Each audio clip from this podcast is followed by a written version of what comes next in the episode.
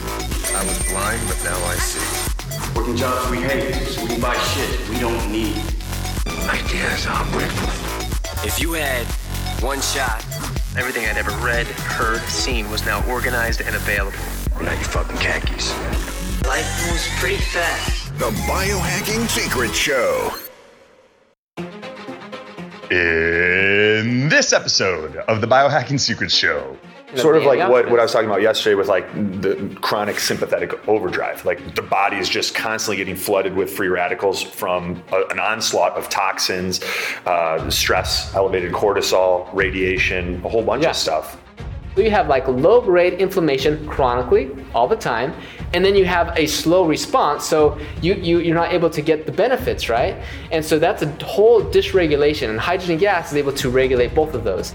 Then one day, on each on different occasions, I thought, you know what? Forget it. I'm just gonna go all out. So like with the fasting, I just went five days without food. You know, I just dropped. I was like, ah, I'm not gonna What was the anything. decision that you made in your mind before before that? Oh, I, I, I, I really started getting into autophagy and understanding all these benefits and things, and, and I was like, oh my gosh, I'm missing out on this. And I and now I understood it. I understood the science, and I understood how to do it. And so I was like, I'm gonna I'm gonna go out this. This episode of the Biohacking Secrets Show is brought to you by Veritas Farms and their full line of CBD products. CBD standing for cannabidiol. Now, we are real excited about this partnership because Veritas means truth in Latin, and we are big believers in bringing you guys the truth, not just through this podcast, but by making sure that any products that we share or that we bring on as sponsors are products that we personally use, believe in, and endorse ourselves. And that is the case with Veritas Farms and their full line of CBD products. The reason that they're so great, they are full spectrum hemp products, meaning that they have all of the beneficial phytonutrients that you get in a quality CBD product. 99% of the CBD products on the market are CBD isolate, and they're just being resold, meaning they're coming from a few small manufacturers. They've only got one tiny part of all of the important phytonutrients that you need to get the benefits you want from a CBD product, and they're just a bunch of different companies reselling them. Veritas Farms is vertically integrated, meaning they own the farm, they ensure that there are no pesticides being added. It's organic, and then they control the entire process from harvesting to extraction until that product ends up at your door. That's what I love it. It's kind of like farm to table, but for CBD. And the benefits that I've noticed my sleep is better. I feel like I get a deeper, more restful night's sleep. I'm less stressed. I never have periods of anxiety. I feel calm and focused throughout the day. And it even decreases inflammation when I have flights or other things where inflammation is an inevitable part of life. You take a little extra CBD and it can be very helpful for stress, anxiety, sleep, and that inflammation. So if you guys want to check it out, we've arranged a 15% discount for you guys. To get that, you can go to theveritasfarms.com forward slash biohacks. I'll spell it out. T H E V E R I T A S F A R M S dot com forward slash B I O H A C K S to save 15%. Check out the Veritas Farms CBD. You guys are going to absolutely love it. What's up, guys? Anthony here. And one of my favorite things to do is helping men and women like you feel what it's like living life with the body you've always wanted and all day energy that starts the moment you wake up and doesn't quit. Over the past decade, we've created a proprietary health assessment that helps me to identify the unique toxicities and deficiencies that are holding you back from the life that you deserve. And what we've discovered in doing this now with thousands of CEOs, executives, professional athletes, businessmen, Hollywood celebs, and entrepreneurs is that there is always room for improvement and optimization.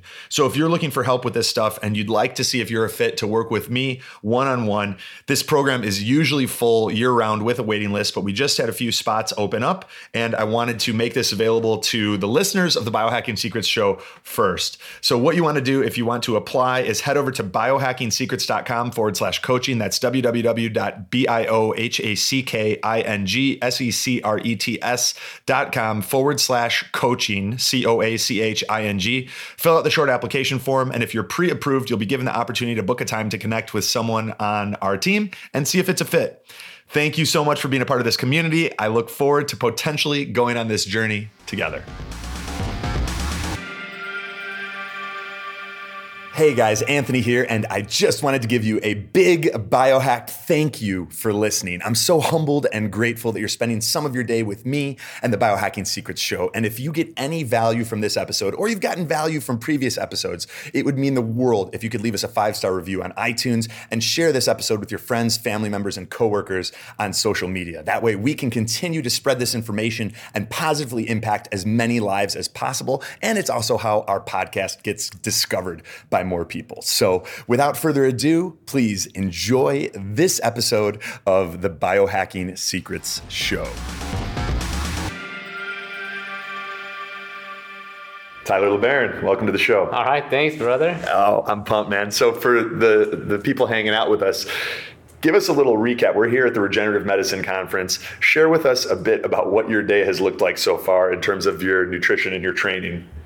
Yeah, so let's see. Yesterday I ran 13 miles and then um, I ate lunch and then that's all I ate. And then I was like, well, I gotta go running. So this morning I got up, but I only slept four hours last night. Actually, I only slept four hours the night before too because I've been busy and the emails and I'm you know traveling and you know the Florida time change and everything. So I only slept like eight hours in the past two days. And then I got get up and like, well, I got to get my run in, and so I, I, I ran 15 miles. And then, then I was like, oh my gosh, I gotta get back and shower and get ready to go because I'm presenting. So I went, jumped on stage, presented, and then you know all the energy and everything you have to have. And then of course you and I went out to the gym and we goofed around over there. That was fun. Yeah. And uh, I just finished eating lunch, so now I'm ready to take a nap. So if I start dozing off, you'll know I'm just feeling You're getting a little bit of that yeah. sleepy insulin Yeah. spike post lunch. So basically, fasted for 24 hours. You have ran 28 miles in the past two days. Yeah, yeah. You presented at 10:30 on 10:30 a.m. on molecular hydrogen at the Regenerative Medicine Conference. So approaching that 24 hours fasted mark, and then we went and filmed a video that you guys can check out where Tyler's banging out one arm pull-ups in his suit. The guy's just a beast. He's got what? Where's your deadlift at? Just for people to So my so 420 or so. Yeah, on the straight bar. 420 pound deadlift on the straight bar. Yeah. Ha- Do you know your hex bar? That uh, was 450, I think. Yeah. 455. And then uh, marathon times. Like what? So, so I'm just getting back into the marathon. So I'm training again. I haven't ran one since 2011. I'm, I looked and I'm like, oh my gosh, that's so long ago. I got, I, I got to do that again. So, I ran in 2011, and that was my third marathon. I ran at two, two hours and 30 minutes. what so, does that break down to? Per fi- so 26.2 miles is a 5:45 average mile pace. 545 Yeah, miles. I was booking. yeah. I ran, I ran like a, a five minute and change mile in my senior year of high school. We had to run two miles in under 12 minutes. Okay, yeah. And like the first one was, I think it was like 518. And I remember the whole second mile, I felt like I was going to simultaneously crap my pants and throw up. That's the feeling. That's the feeling. you did right. that for 26.2 No, miles. well, no, not the whole thing, but I, but that's you got to have that feeling so you you can. For, I, know what you're talking about, man. Oh, It's- man. that's what it takes. I'm impressed. So basically, Yeah. you you are a beast. You're putting up some amazing statistics. And in this episode, we're going to talk about some of your secrets. Um, you run the Molecular Hydrogen Institute, so you're you're the leading researcher in all things molecular hydrogen. What what's available? Well, I don't know that I'm the leading researcher. I'm a researcher trying to, you know, I'm doing the research, I'm getting involved, but I'm really one of the only ones here in America. And it's so new. Most of it's coming out of Asia. So I co- collaborate with a lot of universities, institutions out there. And so Molecular Institute, we're, we're a nonprofit. We don't sell or recommend or do any product stuff, but we, or it's just a platform so that I can uh, help research and collaborate with other, other universities here in America and around the world and, and get things going and get the education, the awareness out about what we're doing. Yeah, well, I was I was enjoying your presentation so much. I, I would love to get a copy of those slides afterwards because the number of studies that you were including on the benefits we're seeing with molecular hydrogen was fascinating, and I plan on us diving into some of those on this on this podcast.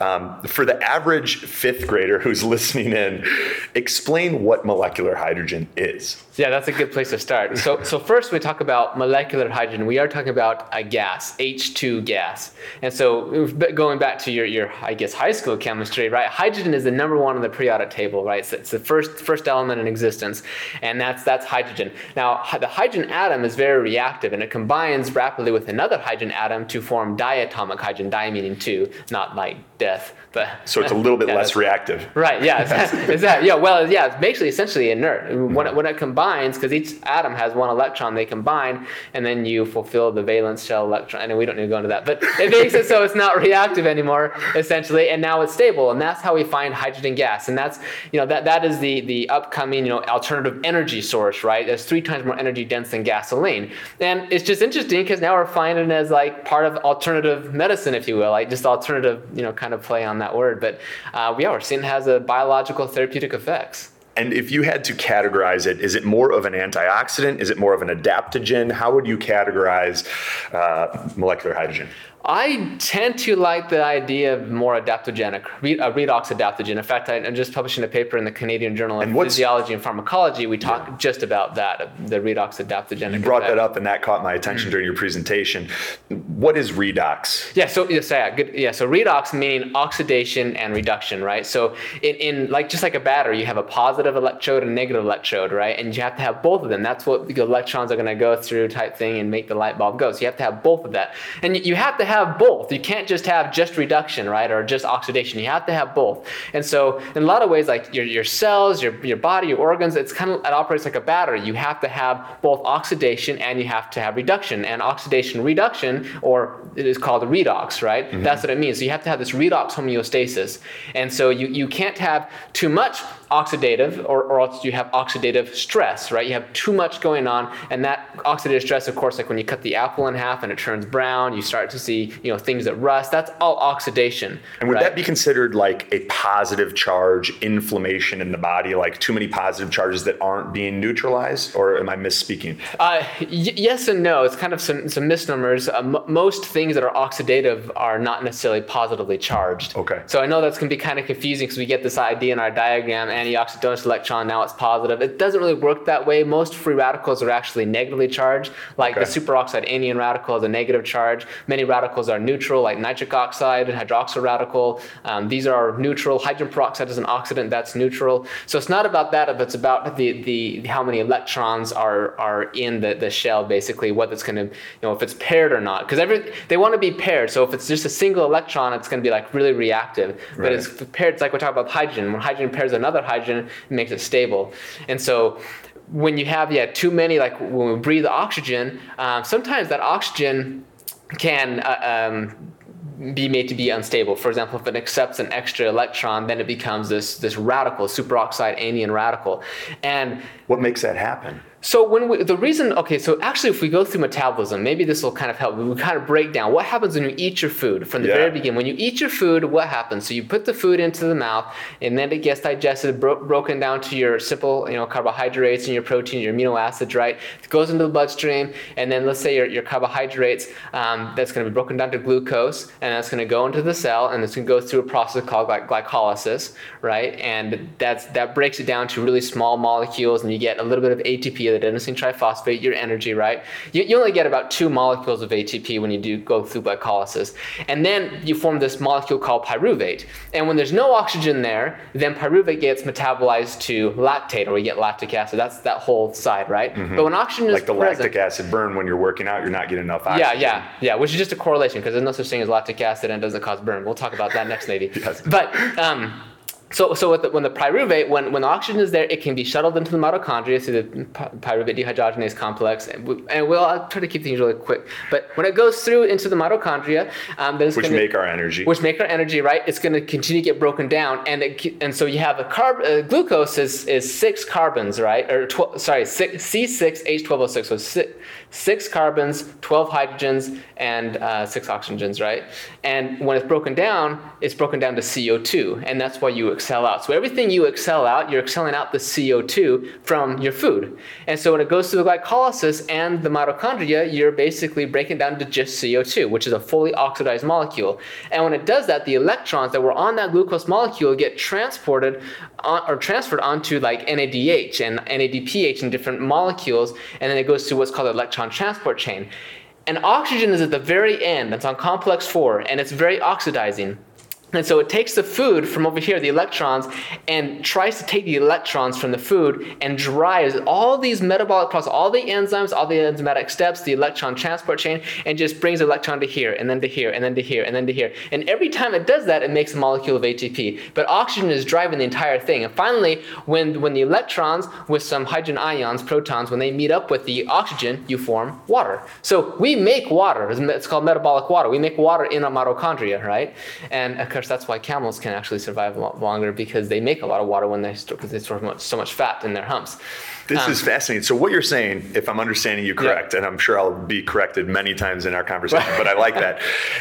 When we eat food, a lot of people mistakenly believe that we're, re- you know, we're processing some of it and then we're rele- releasing it as urine and, and feces. What you're saying is, yes, that's happening, but most of it is actually being released as waste through CO2. the air we exhale, That's CO2 right, yeah, in the form of CO2. CO2. Yeah, that's that's right. Yeah. So and and everything is working fine. Then the transfer of electrons is is in perfect cadence with the consumption of oxygen. Oxygen comes, it comes right to the complex four, and then it combines, and then you form water, and then there you go. That makes but, sense. But when you start to exercise, or maybe you have you know some compromised mitochondria, or you just you know you're in bad health, or maybe some pesticides, some toxins, Toxins, whatever it is, right. all these things can perturb that process. And now maybe oxygen is going to come over here, over earlier, like a complex one or a different complex or something, and it's going to take that electron earlier. Well, if it does that, it can't form water because it's too early in the complex. Instead, that oxygen is going to accept one electron, a single electron reduction, to form a superoxide anion radical. Now that superoxide So pause one second. Yes. Just in this scenario that you're describing, you're saying if the individual is, if their mitochondria are not functioning properly, that that whole electron transport chain will not behave the same way it will in someone who is healthy. And in that process, they will make less energy. They'll almost go into like That's right. survival Yeah, mode. less They'll energy. make less energy, and it sounds like potentially become dehydrated at the cellular level. Because their body is not making as much H2O as it would if their electron transport chain and energy production process was functioning normally. That is an interesting. I'd have to think about the whole dehydration process because you are making metabolic matrix water in there. It's part of the reason that I look at the Mm-hmm. bun to creatinine ratio. We're trying to figure out where is cellular hydration, and it's often that bun to creatinine ratio is often quite high in individuals who are whose mitochondria, whose energy production. yeah. Um, no, the bun to creatinine ratio Oh, is, oh, oh, is yeah, high yeah, yeah, if their mitochondria aren't working properly, Right, right. showing cellular dehydration. Like there's there's a connection there, and we have this idea also that like our hydration just comes from what we put in our mouth, and you're saying no, our hydration is also dependent on how well our mitochondria work. Yeah, yeah. I mean, yeah. There, there's a lot of those factors, and that that it, that all adds up. We, we do lose a lot of water through our exhalation, As well, right? right, And, yeah. and and so part of why we're dehydrated in the morning. Yeah. Provided you're not sweating all night. Right, right, yeah, yeah. So, so all that comes into play. But you're right. When you have the compromised, you know, mitochondria, any of that process, or even the food that you're eating, when it's not, you know, good, you're going to produce more of these free radicals, and and that. But it's interesting because you So know, the more you eat, the more you work out, the more free radicals you, you're making. Yeah, just by definition. Because Right. as you eat more food, you're going to have to breathe more oxygen to consume that. As you exercise, you breathe more oxygen. So just by the sheer default, as you increase, you're going to be making more free radicals. So that's so exercise by definition drastically increases free radical production just because you're producing more ox- more. And especially if you're exercising at a level like you are, where you're running 13 miles yesterday, 15 miles today, you've got a 400 plus, 450 pound plus deadlift. If we're using the hex bar, you're banging out one arm pull ups to activate those type 2B muscle fibers. You, how, where does molecular hydrogen fit into this? Um, and how do you address that increased free radical production and protect your body? Well, okay, so so if we go back, because to, to your original question, is hydrogen gas more of this adaptogen or this antioxidant, right? Yeah. And so so so as we understand that free radicals can be produced in the mitochondria like that when it gets compromised, but at the same time we have to remember that the production of free radicals always occurs, and it's and it's regulated, and it's very important because, like I said, like the whole battery it's not a bad thing. It's not a bad thing. We have to have it. Right. Those free radicals is how we communicate from, you know, do cell communication. It's a redox uh, signal transduction, right? It's really important. And I'm like, yeah. yeah, I'm going to do that a few times and I won't know. I'm not that, but yes, I got you. I love it. No, but so so so then what happens then is is these free radicals are produced in a very small amount and they're utilized immediately because then they oxidize as a sulfur, pro, you know, whatever they do, and then they immediately. What does it do with sulfur? I'm, I'm- uh, so, for example, like uh, like if, if you have a, a, a residue like a, and I'm curious because so many people who have uh, mitochondrial dysfunction, poorly functioning mitochondria, their energy production process has been compromised for any number of reasons. They're often deficient in sulfur and glutathione. Yeah, B vitamins and a bunch of stuff too. But that was why and, I, and that, I and that's because the, sulfur. mito- the mitochondria electron transport chain that has a whole bunch of like iron sulfur clusters and those iron sulfur clusters are the whole important step of carrying and transferring the electrons into the Rieske iron protein cluster like all this stuff sulfur is a critical in all that so your amino acids methionine and cysteine are what you carry what carries that sulfur and then and you make glutathione from that and so you have a, a you, you form a disulfide bond and that's a very reducing um, you know um, bond basically so it can uh, donate the electrons and to scavenge radicals and things. And so what can happen is when you produce some free radicals it can oxidize something. As you oxidize the bond it's going to it's going to change and now it's going to be active. And so when it's active like that that can activate transcription factors. So transcription factor is something that can uh, bind to the to the DNA and then cause the transcription or production of various proteins and other beneficial things or negative things. So that's how free radicals work. And so in a healthy individual, you, you, you make water here, you make a little bit of free radicals here, and those free radicals do the little thing. They oxidize these things. You get good benefits. You, you, you're able to live and function.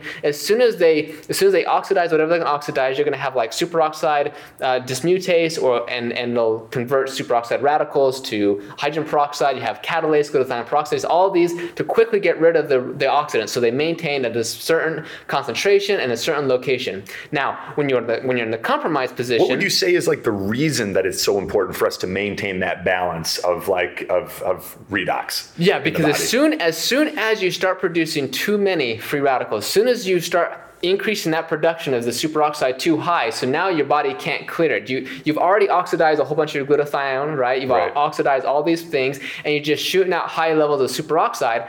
That superoxide uh, starts to oxidize other important things. It can also go through what's called the uh, Haber-Weiss reaction, the Fenton reaction, What, which what was that? which the Fenton reaction? yeah, so basically, it, like iron that's somehow available because superoxide can damage the, the iron sulfur clusters. It can release iron out, and then you're going to have superoxide can reduce iron iron three to iron two. Iron iron two will then react, and and, and then it, it reacts like hydrogen peroxide, for example, and you form hydroxyl radicals. Now that's when you're in serious problems. Right. The hydroxyl radicals. And this is part of what's happening with Yes, in the mitochondria, in the Right. body, and you can form hydroxyl radicals like radiation, ionized radiation, different things. We, Right. We'll talk about that. But but there's th- this hydroxyl radicals are so toxic because they are they react so fast. They react with pretty much anything indiscriminately and just immediately, and so they damage your your DNA, your RNA, your proteins, your cell membranes. They induce radical propagation, which means it's going to oxidize a lipid. Then now that lipid's oxidized, it'll oxidize another and another and another, and just so on. And, and it's like a just domino It's just death. Yes, exactly.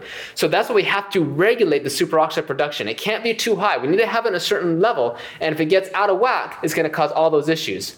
Now, when you exercise, you do produce more free radicals, so you Right. are oxidizing more. But what happens is your exercise only lasts for a couple hours or something. You know, well, it depends on how far you run or what you're doing, right? everyone's like a couple hours. well, I'm saying, you know, like a yeah, yeah. marathon, right? Yeah, if you're running Um, 15 to 26.2 miles. Yeah, sure. exactly, right? So, so what happens then? You, you get this transient spike in, in, in these free radicals. Your body's like, oh my goodness, this is not good. This is too much, and so it activates it. That oxidizes these, these sulfur bonds, if you will, and then it activates what's called the NRF2 uh, pathway. It's a transcription factor. NRF2 comes and it binds to the A to the ARE antioxidant response element or the electrophile.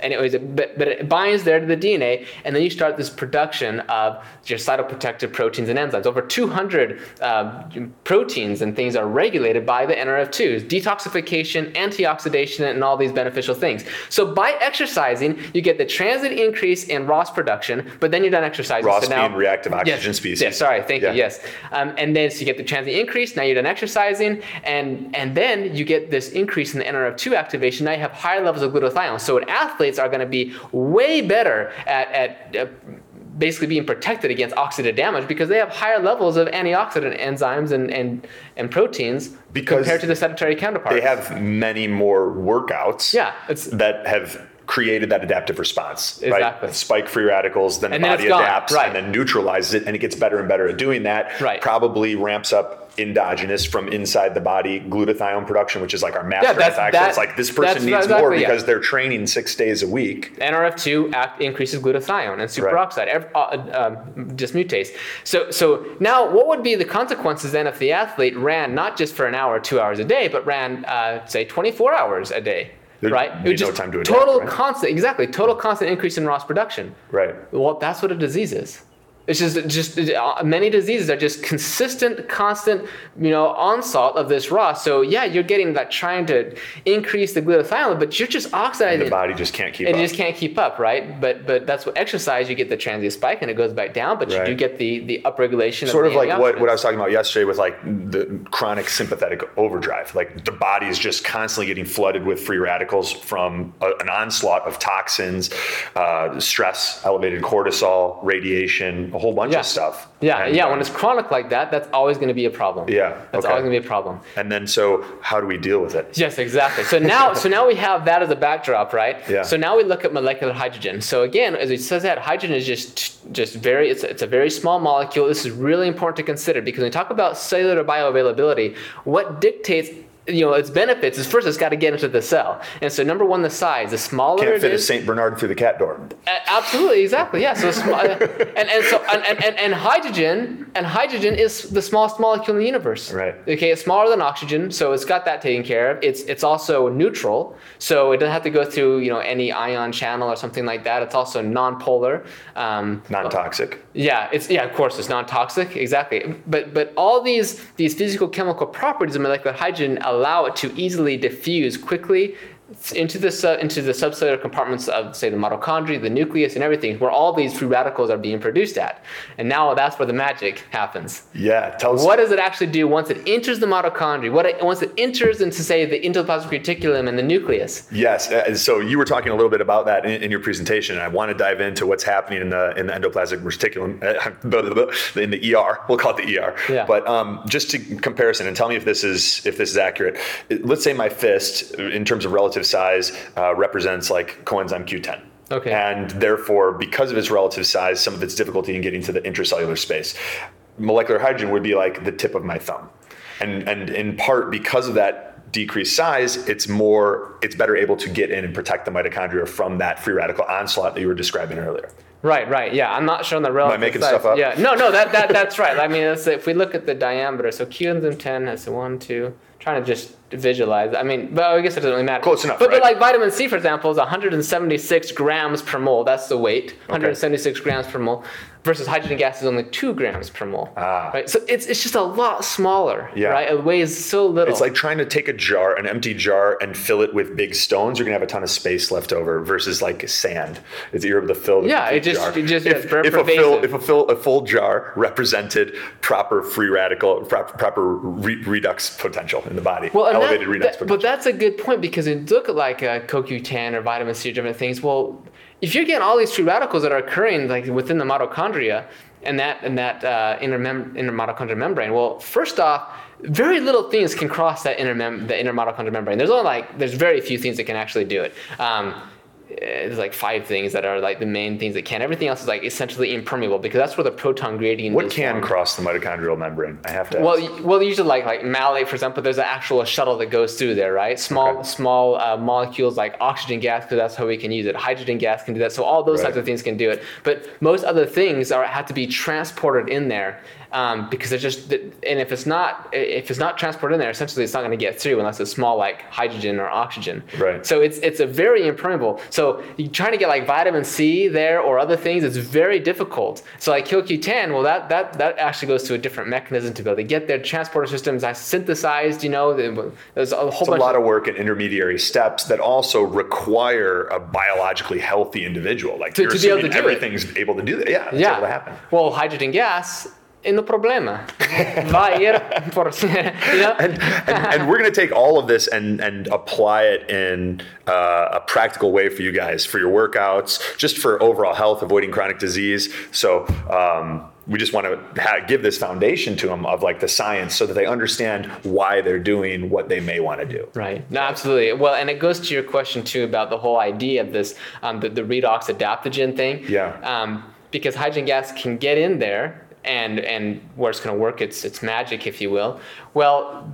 It's it's class so so if it's too much oxidative stress going on, that's going to reduce that. It's going to help decrease that amount of oxidative stress, and so in that case, it it would act as an antioxidant. Right. Now, an antioxidant, by definition, there's two definitions. The chemical definition, which is simply an electron donor. It's a terrible definition because that's not how the body really works. A better definition is simply that an antioxidant is something that um, improves the redox status of the cell. So by that definition, exercise is, is an antioxidant. You know, many things can be an antioxidant in that case. And hydrogen gas, that's how it works. It simply improves the redox status of the cell, whether that's to increase oxi- o- oxidative processes or whether to decrease oxidative processes. And that's why I'm saying adaptogenic. That makes sense. And I mean, we're starting to realize that let's let's take the classic example of vitamin C, one of the the first molecules that people referred to as an antioxidant. We're now realizing that that is actually a pro-oxidant and its antioxidant benefits come from what happens later, the Right. signaling pathways that are turned on from it, correct? Yeah, most things are actually that way. Most things that are good for you are, are good for you probably because they're slightly toxic. yeah. um, you know, all, all your, your foods that you eat, the polyphenols and these types of things that they're slightly toxic, and so they actually are, are turned into pro-oxidants and they activate the various transcription factors. They're not simply passing passing scavengers, but are are intimately involved in the redox sensitive pathways. And this is this is a fascinating um, mini tangent. Uh, We won't go too far. Don't don't worry. But with the popularity of like Dr. Stephen Gundry's plant paradox, where he's now pointing out all of these toxins in plants. yes, th- uh, that's right. that's exactly right. When you look at that in the Mm-hmm. context of what these toxins are actually doing, of course, the dose makes the poison, but in tiny amounts, we're seeing most of the things that signal beneficial adaptations in the body are toxic. and and that process is called hormesis. Right. hormesis and it's so it's a it's a hormetic effect. Exercise is a hormetic effect and I, my paper talks about um, all of this. So that that is we're we're seeing more and more the body operates on that. And so this is interesting because you talk about homeostasis talk about the thing that's going to kill you the fastest when you know, which is which, which is you know sitting on your couch keeping it at Being exactly you know, 25 alone. degrees celsius or Yeah. 70 degrees right yeah comfortable just sitting there and enjoying right Yeah. you you will get atrophy you Fat, you know all this fat and happy. You know? yeah right exactly that's just like it's amazing that that's what happens but it's the stress of the body you know is stress of the body the hormetic effects that's going to make us longevity and live longer and be healthier and stronger and so on I love it. And so before we move on to some of your training and some of the ways that you break through plateaus in both your running and your lifting, how do you use molecular hydrogen? Well, we didn't. Let me let me just say a, a comment about hydrogen gas. A couple of the benefits because we didn't quite say. So hydrogen gas is able to activate. This is really cool. It's able to actually activate the NRF2 pathway. That's one of the things it can do. We've seen this pharmacologically blocking the NRF2 pathway. Um, mRNA, I, I, So NRF, interference. NRF2, explain what that pathway does. Yeah, again, so that the NRF2 that that is uh, a transcription factor that when it gets activated goes in, down into the nucleus and binds to the DNA. When it binds to the DNA, it induces the, tra- the transcription, the production making your proteins and yeah, making of, sure of glutathione, right? Okay, glutathione, Okay. all your antioxidant enzymes, your detoxification enzymes. It, NRF2 is a master regulator of phase two enzymes. Okay. And that that's your antioxidation and detoxification enzymes. So NRF2 is the king when it comes to all that. And and you and you want to have this, and you want to you don't want to have it constitutively activated either. Meaning you don't want to just chronically stimulate it, like we talked about. Anything chronic, whether it's a disease or something good for you, is bad. You just you can't have that if it's, it's if it's all the time. You're not getting the benefit. So an example of chronic NRF2 activation might be someone who's megadosing curcumin and green tea polyphenols and those types of things, and they're just taking them all the time indiscriminately. They're not cycling off. Yeah, all. for a long time, right? Right. It's, then, then you get to the same idea of I'm going to go run 24 da- for 24 hours a day. And this is also part of the reason that you recommend pulsing molecular hydrogen if you're using it. Right. Yeah. Some of the research that we have is when there's a continuous administration, the benefits are essentially eliminated. So, like we, when we put like the animals in the cages and expose them to hydrogen gas, we actually see really good benefits, and then they start to go away and diminish, and then they're t- totally gone. So it's it activates the NRF2 pathway. What else does molecular hydrogen do? So it actually activates. There's well over 200 different biomolecules that it activates. Lots of transcription factors like NFAT signaling, which is really big into inflammation. That's a really that's a really big key. Which- which one was that? Inflam- uh, NFAT. NFAT signaling. okay. Yeah, and um, th- this and, and then of course NFKB, um, which is another transcription factor activated by TNF alpha, and there's a whole process loop with free, free reactive oxygen species and um, inflammation, and they you know inter- interconnect and produce the other, and so, and so on. So hydrogen gas is able to modulate, uh, regulate both of these processes because just as we need uh, free free radicals, we also need inflammation. Right. And this is a critical thing to, that we need to consider. Inflammation is like so important. Those pro-inflammatory cytokines, the interleukin six, interleukin ten, well, actually interleukin ten is anti-inflammatory, but, but all these uh, uh, cytokines are extremely important.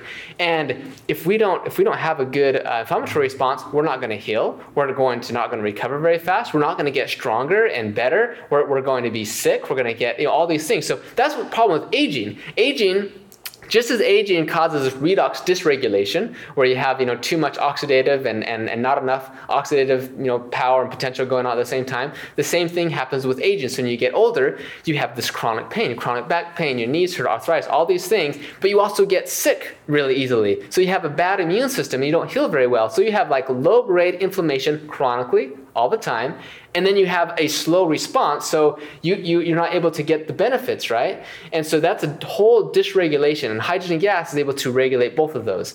And and it's interesting like even in your your your athletes we're looking at uh, like when you when you exercise your you produce your muscles can produce these myokines um, that that that are like the inflammatory markers and mediators. And when you blunt that when you block that effect by say ibuprofen or you know other NSAIDs or um, you know even oh, th- th- anyways you can you can essentially blunt the benefits of exercise training J- just like you can blunt the benefits of exercise training if you take high levels of antioxidants exogenous antioxidants high levels can blunt the benefits of exercise training or high levels of these um, anti-inflammatories can also blunt the benefits of exercise training and Very interesting. and when you and, and, and potentially there's one article uh, on using arachidonic acid, you know, an omega-6 fatty acid, which are like, oh no, stay away from omega-6. Let's just down omega-3s. Well, this study actually they supplemented with omega-6 fatty acids, and that's going to produce more of the the eicosanoids that are pro-inflammatory, and they got good benefits, stronger. They, they were mm-hmm. able to actually improve and get better because they had more of that inflammation going on. This episode is also brought to you by Buy Optimizers and the Biohacking Secrets upgraded digestion package. So, if any of you guys are dealing with suboptimal digestion, characterized by gas, bloating, your stomach feeling distended or like it's sticking out after certain meals, if you get sluggish, if you deal with constipation or diarrhea, you're gonna wanna pay attention because it usually comes down to one of three things being off. The first is low stomach acid production, the second is low enzyme production, and the third is gut dysbiosis, meaning you have too many of the quote unquote bad bugs in your gut and not enough of the good ones.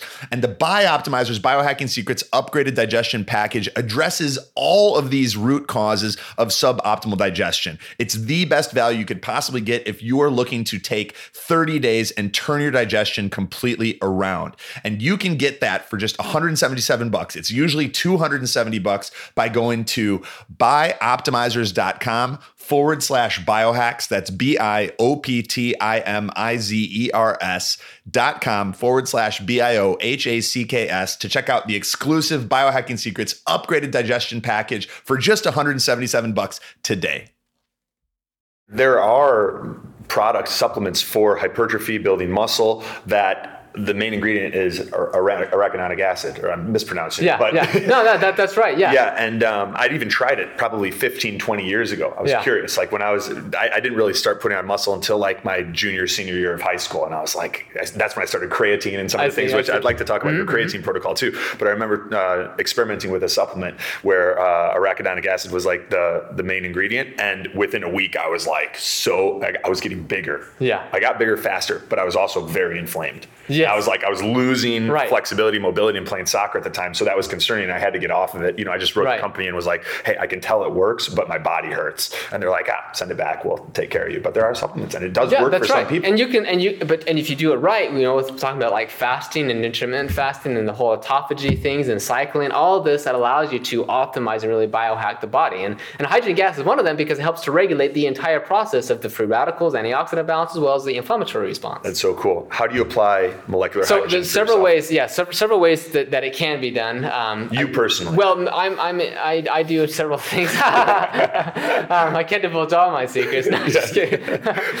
um, yes. uh, you know, I, I do, I, I often just water is the easiest. So I, and that, and and that you have different effects. So I often just have um, water that contains the hydrogen gas. Uh, you drop the tablets in, That's one of the yeah. Tablets are really easy. You can just drop a tablet in. or you um, have a machine. I, I have makes- several machines that you, you, you can even just have a tank of hydrogen gas and you can infuse pure hydrogen gas in there. Oh. You want to make sure the hydrogen gas is pure. So even some of the machines out there, well, you have to be cautious because there could be maybe some, you know, maybe if the, if the electrodes aren't totally clean, um, you even drinking that water, all of these things you need to consider because um, it could be it could be harmful, right? So you Sure. have to look at look at look at all of that, um, and then and then of course just inhalation of the hydrogen gas, which is another excellent way um, Right. to to administer hydrogen because it goes right into the bloodstream and you're able to get that. Now the next question, of course, is well then which one's better? You know which one? You know well we we, we really don't know. Um, it almost seems that in some cases for uh, these acute diseases um, and, and people who are just really bad inhalation maybe it's a better way just because it's it's going to be really fast it's going to it's going to get into the actual cells faster whereas the hydrogen drinking hydrogen water the clinical studies uh, they, they, it's going to start to change uh, gene expression, right? And because like you know, it's interesting because we always talk about how how um, we are, are what our genes are, right? But but that's not really accurate. It's really the expression of our genes, Right, the And epigenetics. the epigenetic and all this kind of stuff. And, and hydrogen gas, because it can help regulate gene expression, that's going to benefit us in giving those favorable expressions of our genes that we want for optimal health and longevity. That's pretty cool. So, um, have you taken molecular hydrogen today? While you're traveling, it's Yeah, probably. but I different. did. Yeah, but you but, did. but I okay. did. Yeah, I took I took some of the, the hydrogen water. I just I actually just used some of the tablets they had at the conference. I just threw them in there. Like, well, Okay. this will be good. Get me some. Did you do it before your run today? I did also before my run. yeah, okay. How yeah. many tablets do you do you typically do? Um, well, you know, I don't do it all the time because I, I forget. I don't have a problem, you know what I mean? So Yeah. I, I don't really notice a whole lot of effects. Um, some you don't see do. differences in your times. Well, if I'm tr- if I'm competing or something like this, if I'm like just pushing it, you know, then I do notice that I'll have a faster recovery time. But if I'm just Okay. gonna go for an easy 15 mile run or something, you know, and I'm just So it depends how close you are to your Yeah. threshold where you are your body's not able to recover. Yeah, when I when I the further away from homeostasis, the further I am from homeostasis. So if I'm majorly sleep deprived, which I have been, um, and and Yeah, I'm- why are you not sleeping? Yeah. we were done quite early like, yesterday. "Ah." yeah. Uh, too, too many things to do. Like, oh, I gotta get this article done. Um, but yeah, the, the further you are from homeostasis, the more effect it seems that hydrogen gas has. And I think that anecdotally, of course, I'm not an anecdotal person, but just trying to look at things, so maybe I have some empirical way of looking at what's going on. Um, people who have you know more more serious issues and they're further away from from homeostasis, they tend to notice the hydrogen um, to a much greater extent and a lot faster than Yeah. people who are just healthy. So if you're just totally healthy and you just take the hydrogen and you don't really do anything extreme, you probably, you may not notice a whole lot. But if you if you take like the dose of hydrogen and then you like push yourself in a workout, you might find like, dude, I used to do like you know four sets of ten at- of 25 pulls, but now I can do like five or six sets or something. Like Yeah. just the, the single the bouts of exercise, you get more faster recovery, and the next day you're like, I'm not so sore, like I'm ready to kind of go again. Yeah, to echo what you're saying, I've, I've observed the same the, observe, observed the same things. Like uh, Keith Baxter, who got um, him and his wife were accepted into the the Trucy case study, which I know you're not affiliated with with any companies. I'm just telling a story. He. Um, his wife trains for triathlons, and within a week of her drinking the molecular hydrogen water, she was seeing improvements in her run, swim, and cycle cycling time with no changes to diet or Yeah. training regimen. Like just doing the same workouts Right, that she was doing to prepare, they were getting easier. There was uh, increased time to fatigue, Just by drinking the water, onset of right. fatigue, just by drinking the water, which is cool because you have to drink the water anyway to stay to stay hydrated. And um, Kyle, who he filmed a bunch of videos with us, he came to Biohacking Week. He's a buddy of ours. Um, he's had some some Lyme disease and other chronic things going on, and he breathed the uh, the vital reactions machine, the seven machine, at my place when we were in between shooting. And he's like, he looks at me after about forty minutes and he goes. What's in this? Is that right? He's like, I feel fantastic. He's like, I'm like euphoric, right? Yeah, oh, yeah. So it's very interesting, and it is reflecting and confirming mm-hmm. some of your some of your theories. Now, some people seem to be more sensitive than hydrogen. Some people take it and they're like, they feel literally within 30 seconds, it like hits the brain. They're just like, they're just they, they i mean they just noticed something you know and i it's, it's really quite interesting but yeah it's great for the athletes and we see like in one of the first studies is done on elite soccer players which is cool so, Yeah. so elite it is hard to improve performance in elite athletes they, we got to understand that like You gotta you gotta fight for like that- one or two percent. yeah, exactly. It's it's really difficult. So a lot of the supplements on the market, when they look at the studies, they just used healthy, active subjects. But and when they test those same supplements in elite athletes, no performance benefit. That that happens over and over again. They're already like you know so primed to the top. Well, in this study, uh, they they looked at you know exercise fatigue and lactate production.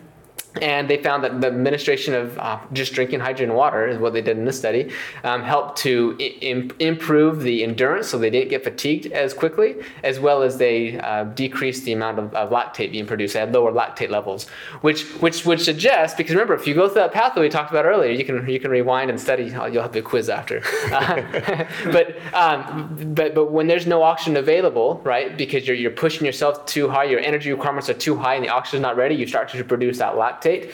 Well, in this case, it almost because the lactate levels are lower. Well, that could be because hydrogen gas has all these beneficial effects on the mitochondria, right? Prevents the oxidative stress, which would compromise the mitochondria, improves mitochondrial efficiency. So now the mitochondria can work better, so you can utilize that oxygen better. By utilizing the oxygen better, you don't have to go anaerobic. You can maintain a, maintain aerobic uh, exercise. That way, you're not going to produce the lactate. And so we see these effects in the mitochondria, increasing ATP production and things. That's so cool. What what are you most excited about for the future of molecular hydrogen? Uh, a, a, couple areas. Uh, one one of them, we're seeing some pretty powerful results when it comes to like dementia, and neurological diseases, and Alzheimer's, and, and simply just drinking hydrogen water or inhalation, which is seems to really I've got my dad drinking it, and I want to get him on the tablets too. Yeah, yeah, get in. And inhalation uh, could be a really great way to go. Just another study that came out. It was a really small study, but they use a nuclear magnetic tensor um, um, imaging uh, basically to look at the, neur- the strength of the neuronal bundle um, with hydrogen um, inhalation, and you can actually see the changes that are taking place.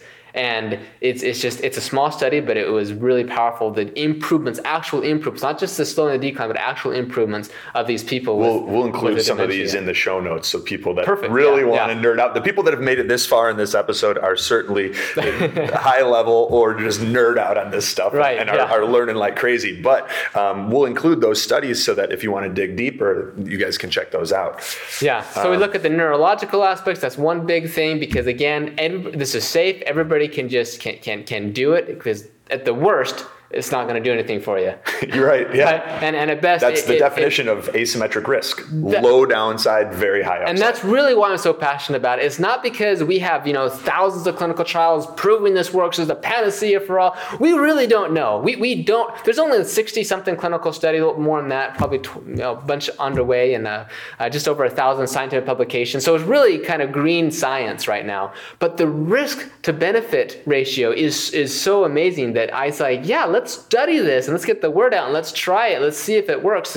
And the promising results from going from preclinical to clinical studies is, is just really, really great. So we're talking about, you know, disease states, we're talking about prevention for just overall health and longevity, well-being, that kind of stuff, and then exercise performance. Those are like the three areas that um, I'm most excited about molecular hydrogen. Yeah, me too. And, and that's that's part of the excitement that I have for the Trucy case study because the requirements are monitoring certain biomarkers and checking in over time. So you're taking like prior to any administration of molecular hydrogen, and then you're tracking yourself over time in a number of different areas, essentially to make it like a grassroots clinical trial. Now it's not as regimented or and there's not as much oversight, but it's still able to contribute to some of the anecdotal benefits of molecular Well, that, that's often how things start when there's when there becomes so many anecdotal testimonials, and we try to like, do case reports and try to analyze things and do the best we can, you know, post hoc, and and try to see how much of that placebo and so on. But it gives an idea. So all of a sudden we start seeing.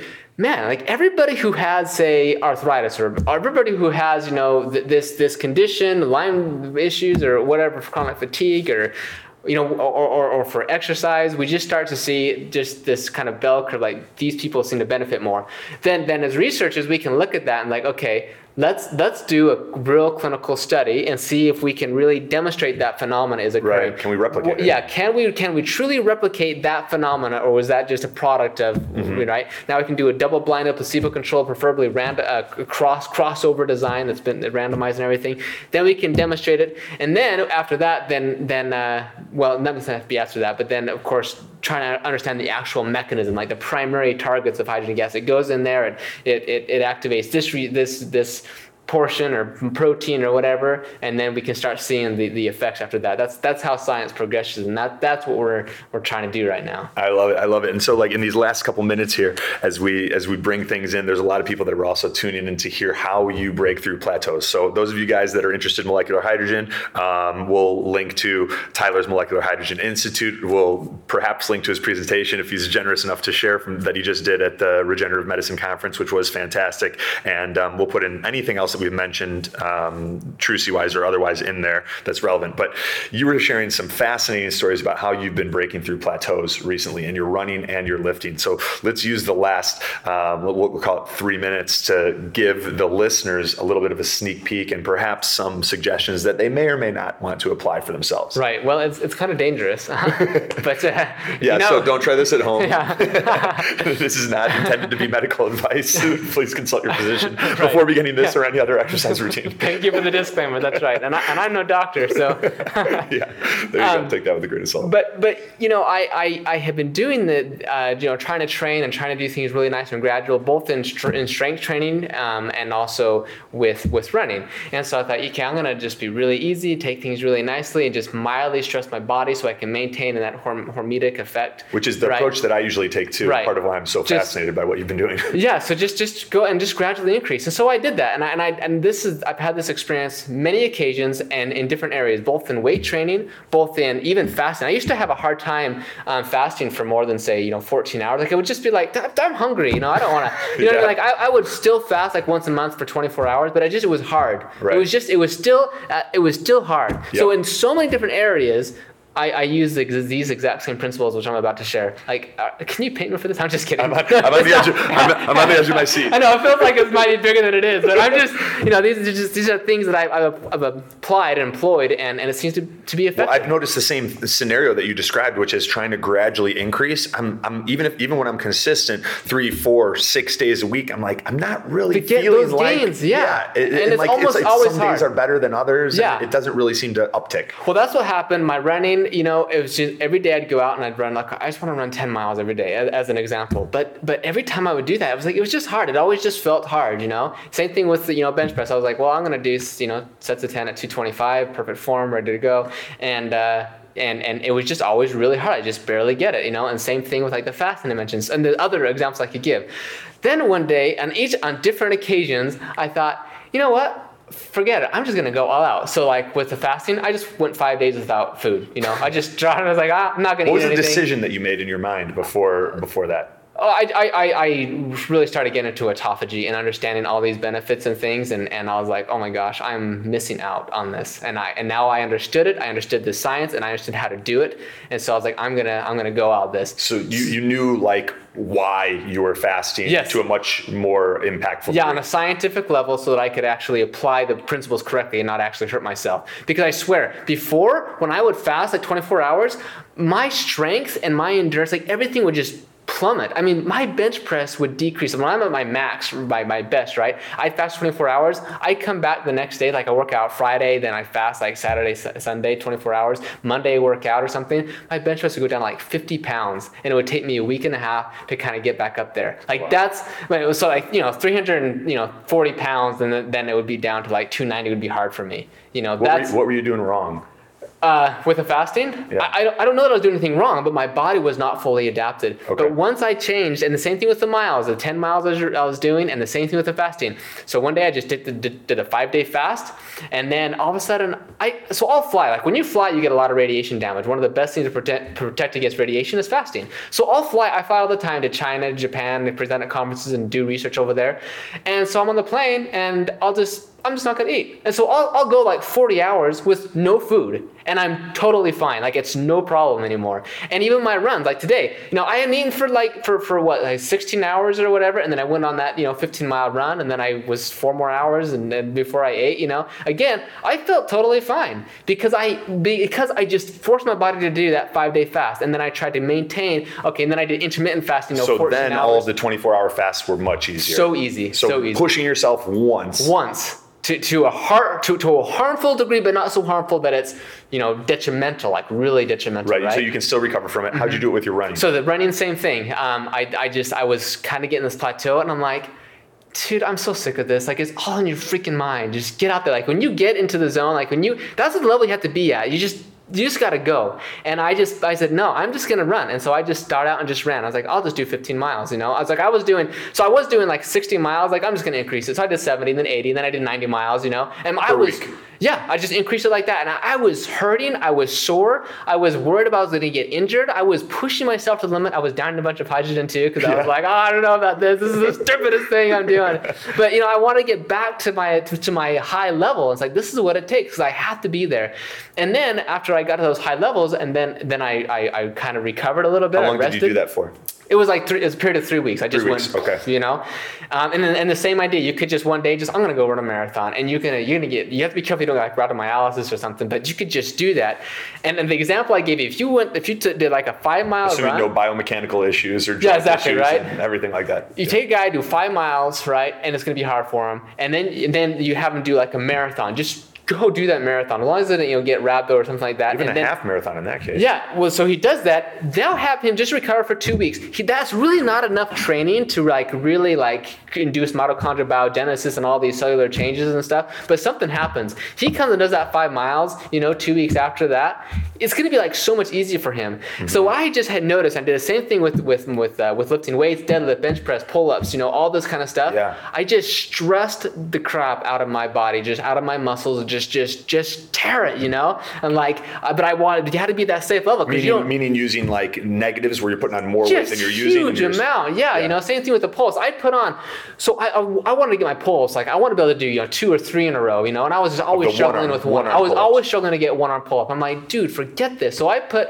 I put the the uh, where you can put your legs underneath, you know, and I grabbed the thing. I had somebody help me. I put weight, a bunch of weight on that. I had a hundred and uh, no. 220 pounds So on the lat pull down machine. on the lat pull down was just one thing 220 pounds on that and I would have a guy help me pull it down, and I would just hold it with one arm as hard as I can. I was like, "Oh, come on, come Ah, on!" You know. I love it. And I All just right. like I have to get over this plateau. So then after I recover from that, all of a sudden one arm pull-ups, I'd be like, "What the heck? This is like freaking easy. Like, why why was this so hard before?" So I just had to get over that plateau. Same thing happened with running, and so there's like this this. Di- I was showing you that diagram. Right. Yeah. Expl- explain the diagram as we wrap up. I know we're a Yeah. little bit over time, but I'm enjoying Well, it. well, just yeah, just just I, this idea that you have this this circle of comfort level, right? And the radius is only so high, depending on your fitness level, and then then the, and the greater circle around that, and then you have a, a small you know radi- radius between between that one and that one is kind of your stress, your beneficial stress level. They- Typically, that's what you train in. Call it hormesis. Yeah, that's your hormesis factor, if you Yeah, will, good stress. before you start good harming yourself. Then you have the harmful circle around that one, and and you got to be really careful getting that. You get into that with races, you know, when you're really competing out there. Then you have a bigger circle, which is like death. Like when you start, when you cross this line, you literally are killing yourself, and you might die actually when you reach that full hundred percent of what you got, right? Right. And so I'm always in this, this this comfort circle, and then I was like, I'm just in this just mild hormetic beneficial stress circle. But that's not making everything bigger. I've got to get everything bigger. Everything's mm-hmm. got to get bigger. And so and so what I decided to do is like I'm just gonna push out to this harmful stress, maybe even verge into this almost death circle type thing, right? And I did that with all these different things of time. for a short period, just one time, you know, and and and and, and Still listening to your body, making sure you'll be able exactly to making sure I don't actually really hurt you're myself. not running through your knee aching. Yeah, if I, yeah, if it was that, I, I don't know. Although there are stories about people who have done that kind of stuff, where they've like done an ultra marathon, they've run 100 miles, they didn't train at all, and and just totally injured themselves, and Right, then of course. they do it again, and then all of a sudden they're like way better. This is there's so many stories of people doing that. They breaking through the wall. They're just like there's something psychological, something the body. You get that in tune when you push that level. There's something that happens, and I felt it, and I felt it when I when I when I go up like this and just push it to that harmful level. That's and break through those plateaus. Last bit, how'd you do it with your bench press? Uh, so okay, so I, this is crazy because I I, my, I have a master in exercise sports conditioning. You've got to have good form. It's really important. You don't get injured. Blah blah blah. We all know this. But one day, you know, I was struggling. Like I wanted to get my bench like way, you know, past 315. I wanted my, my max was 345, and I just I just wanted to like get up there. How much again. do you weigh right now? Uh, right now, one 148. One, so you weigh 148. Your max is 345. Well, yeah, that, that right now my max is probably like you know 290 or something. You know, like I, I have to specifically be training to you know to, to be hitting that, and right now I'm focused on running. But um, but but what happened was because I go through these cycles where where you know I'll, I'll, focus on weights and then I'll focus on running. I always do both of them, right? But there's always a focus, right? I just right. kind of try to try to do this thing. To honor all, to honor none. Yeah. So so the, this time it came out like, okay, time to focus on weights, and I was like, I'm gonna do everything just like really perfect form. My butt's on the bench, just perfect everything, you know. And this powerlifting form, not bodybuilding stuff. Like I like to lift heavy. I just I just like that feeling. I just like to lift heavy, whatever whatever I do, you know. I don't care to be really big. I just want to just, you know. Yeah. And so uh, but I, I got it to the point where I was doing uh, sets of 10 at 225. And I was there for like three months. And I just was not improving at all. And it was frustrating because before I could do, you know, 265 for sets of 10. And I'm like, what the heck? Like, I just cannot get through this. And when I was so frustrated, I was like, I'll oh, forget this, you know? And I just, I just decided just to just, just, just, you know, I was I was bouncing, my belt was off the ground, like I was like, whatever, you, you know. Threw your form to yeah, the threw my form. I was like, forget this. Like when you're wrestling, because you know I wrestled and stuff, and like when, yeah. you're, when you're in, you were state champ in high school. Yeah. Yeah, I was. Yeah, that was, that was back in the day. Although I did just wrestle this this high school, and it, that was a lot of fun. But anyway, um, uh, so I, I was like, I gotta just get in this. And, and you I, realize in wrestling that you're very rarely in perfect yeah, in position. perfect form. Yeah, you know, you're getting thrown off balance. You need to prepare for different scenarios where the body's out of out of scenario, right? And Which you're saying, all right, if I believe that my body's resilient and this isn't going to injure me, I'm going to test using a higher weight, even if it compromises. Yeah, because my, my body was already prepared. I've been doing this for like a, a, few months, if you will. Like I'm, I'm very much aware of how much weight this is, you know. And so I just, so I did that for like for like two weeks. Just you know? increasing your reps. Just just making just going faster and just pushing it all the way through and getting everything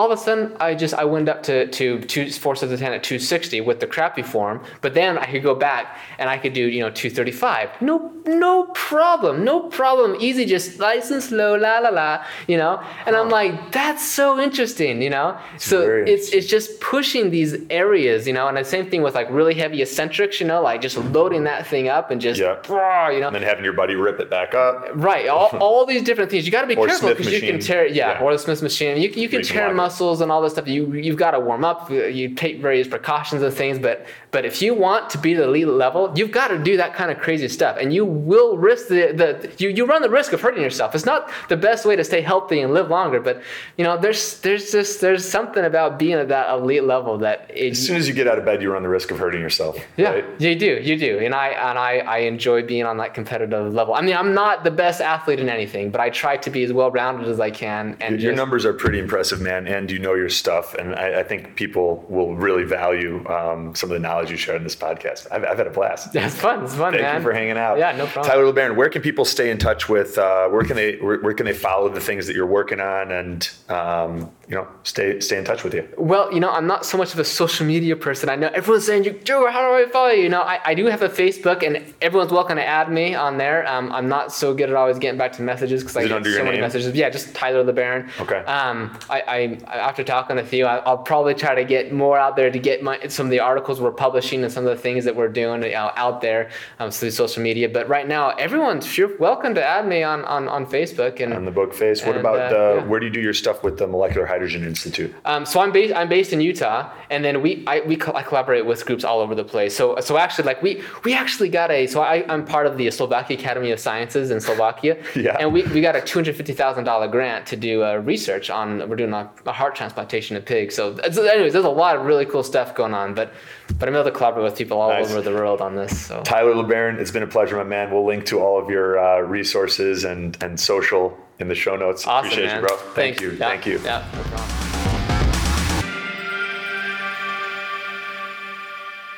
What's up, guys? Anthony here, and thank you so much for listening to this episode of the Biohacking Secrets Show.